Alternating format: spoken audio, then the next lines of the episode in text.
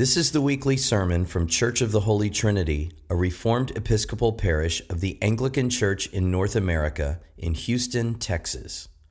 Please join us on Sundays at 10:30 a.m. and 5 o'clock p.m. for Holy Communion, and visit us on the web at holytrinityrec.org. Enjoy the sermon. May the words of my mouth and the meditations of all our hearts be always acceptable in thy sight. O Lord, our strength and our Redeemer. Amen. Amen. You may be seated.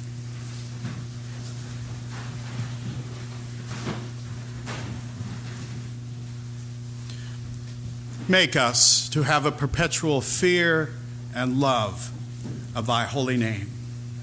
This line that we prayed earlier in the collect prayer for this week speaks of the necessity of loving and the necessity of a loving obedience to Almighty God. It's not in our nature as fallen to obey in a loving manner. Our default, if you think about it, with obedience without God's grace and help, is either to disobey completely or to obey in a manner we see fit with a sprinkling of disobedience throughout. This half hearted obedience is very common and it's what we encountered today in our lesson in 1 Samuel with King Saul. Saul is a perfect example of what is common for all of humanity to obey only in our manner, the way we see fit, often with horrible consequences.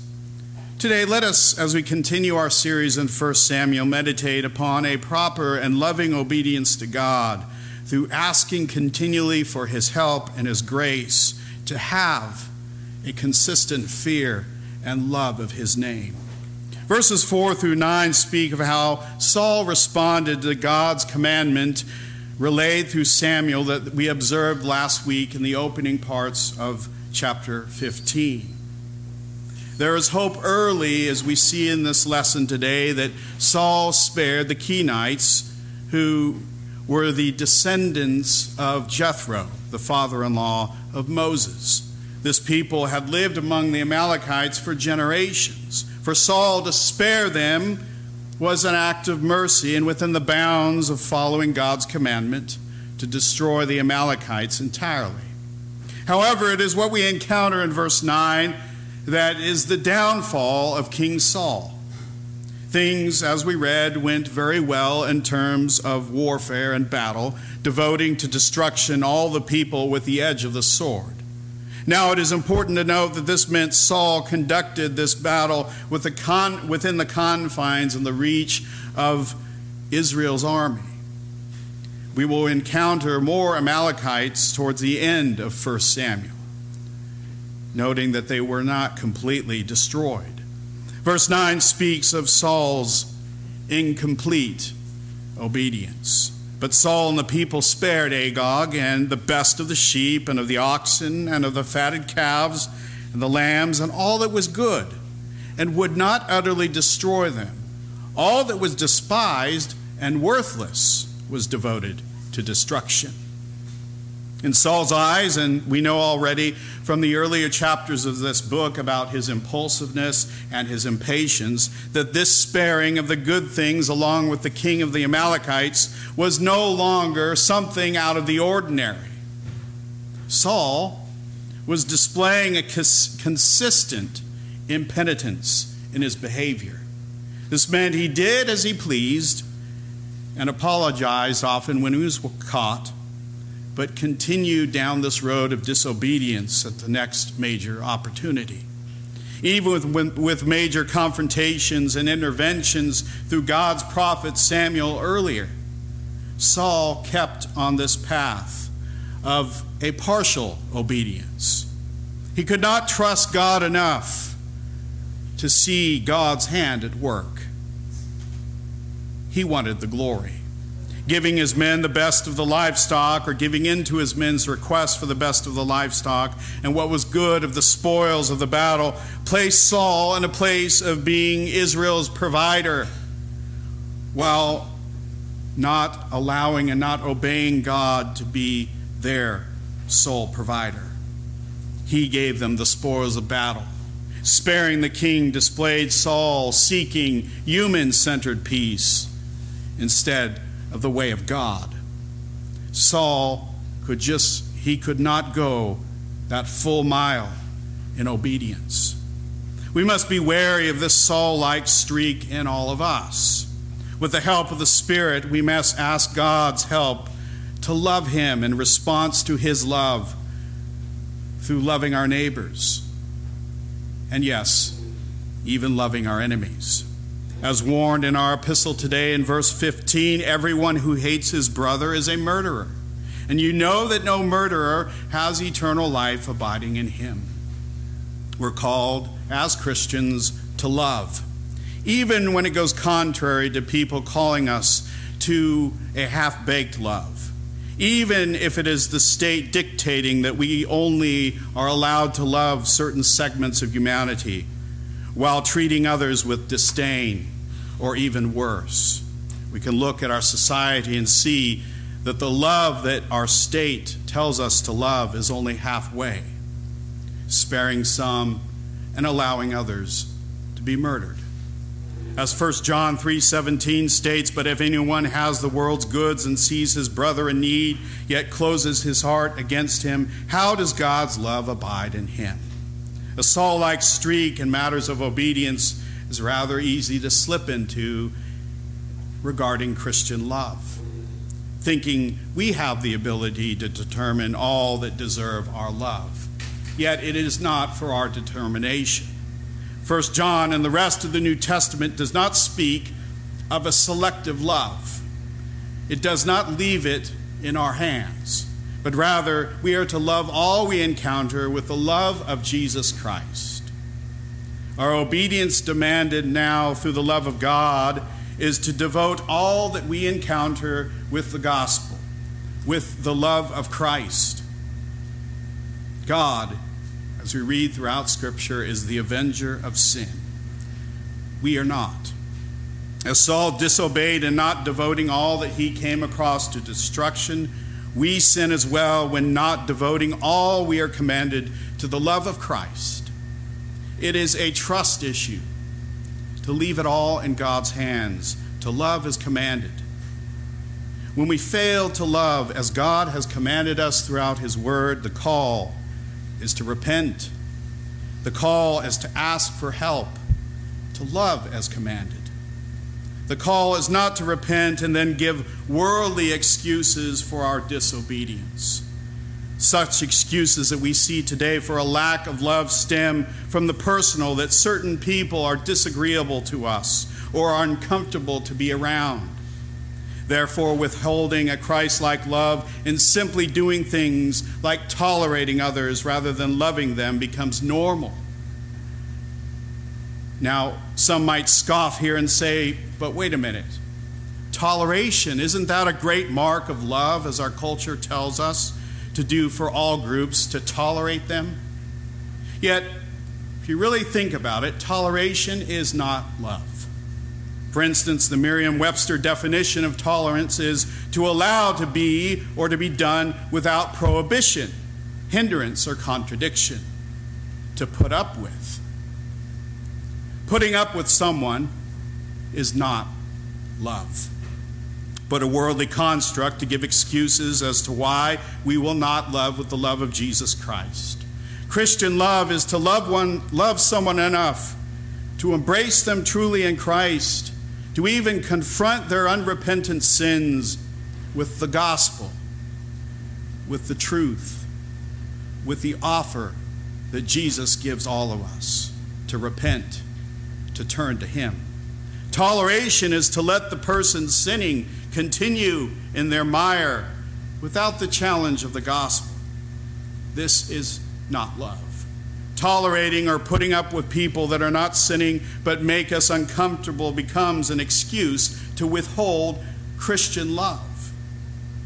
We are not to tolerate each other in the church, but we are to embrace one another in the church in the love of Jesus Christ. God demands total obedience, regardless of what our culture tells us, regardless of what our government tells us. After reading of Saul's rebellion and not carrying out God's order, verses 10 through 21 speaks of God using Samuel to confront Saul along with the excuses that Saul gave in our lesson. This section opens with God telling the prophet he regretted making King Saul king due to his act of disobedience. After crying unto the Lord all night, Samuel goes out to meet the king. Verse 13 contains the first exchange of their meeting, with Saul speaking first. Note, though, though in verse 12, Samuel had heard that Saul set up a monument to himself after this battle. Not only did this king disobey God, his passing from a king in the service of God was clearly evident in his self promotion Verse 13 states the words of Saul Blessed be you to the Lord. I have performed the commandment of the Lord. As we read, Samuel then asked, Why did he hear livestock? To this probing, much like God had to do with Adam and Eve after their sin in the garden, Saul blamed the people under him that wanted the very best of the livestock of the Amalekites instead of full obedience to destroy it all. Just as Adam and Eve, Saul gave excuses. Perhaps this was Saul's way of averting earlier chapters where many of the army deserted out of fear. Perhaps he wanted to keep his men together through his means, keeping them loyal to him and not God. To this, Samuel said the following in verse 19 Why then did you not obey the voice of the Lord? Why did you pounce on the spoil and do what was evil in the sight of the Lord? Again, Saul chose not to repent and yet gave further excuses, repeating again that indeed they did obey God, but saved the best of the livestock to give an offering to God. Also, Saul glossed over the matter of sparing Agag, the king of the Amalekites it was no excuse to disobey in order to make a sacrifice to God. Saul here did what we all naturally want to do when we're confronted with our sins. We like to give excuses. We like to make our sins even look like they were for the best, that somehow it should be good enough, that there was a smattering of obedience within our disobedience as Saul showed in our lesson. Such is also true when we disobey God by withholding our Christian love for others. Things like, Yes, Jesus, I did not love that person that made me feel uncomfortable due to this or that, but at least I loved a bunch of people that were comfortable to me. Yes, Jesus, I did not love my enemies, but at least I loved all of my friends. Yes, Jesus, I did not love those my government told me to hate. At least I loved my country. The list goes on and on with our propensity to make excuses to not love those we are called to love.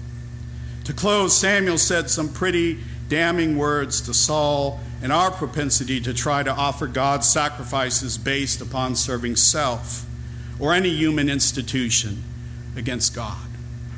He starts with a compelling question in verse 22 Has the Lord as great delight in burnt offerings and sacrifices as in obeying the voice of the Lord?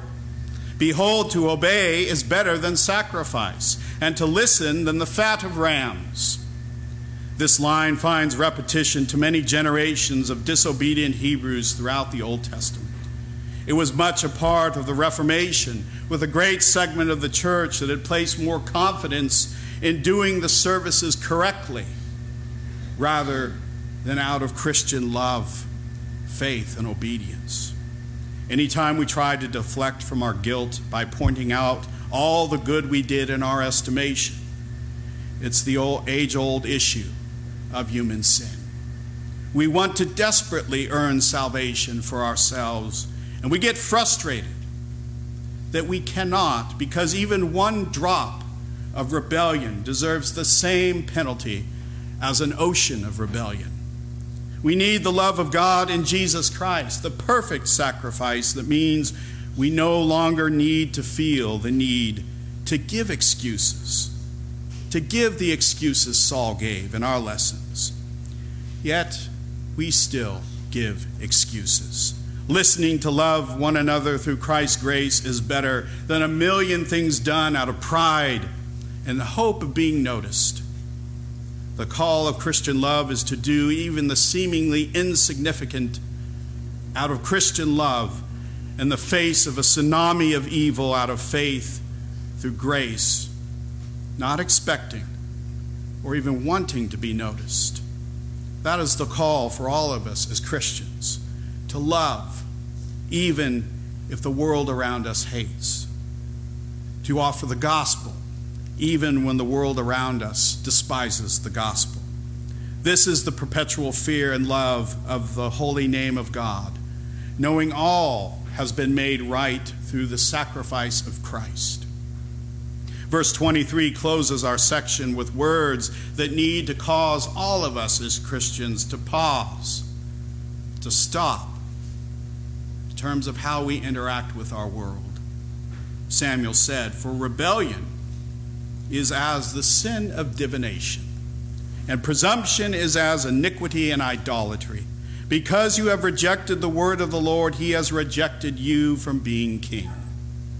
Our mission as believers is a faithful and loving obedience. When we rebel against God and his clear cut word, it's the same as paganism, it's the same as witchcraft. When assuming to know what God is by thinking we have the power to veto His commandments, to interject a smattering of our disobedience.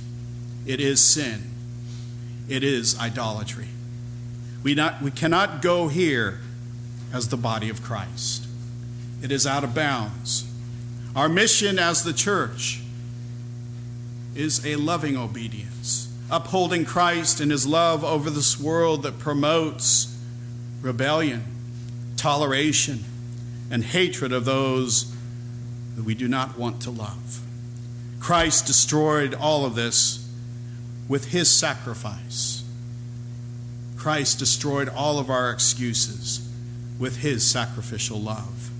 Jesus destroyed our halfway measures of obedience with a full and total obedience to love us, to die for our sins Yes, to die even for our enemies, to die even for our friends, to die for even those that make us cringe, to die for even those that make us smile. He died for all that call upon his name in loving faith to obey his voice.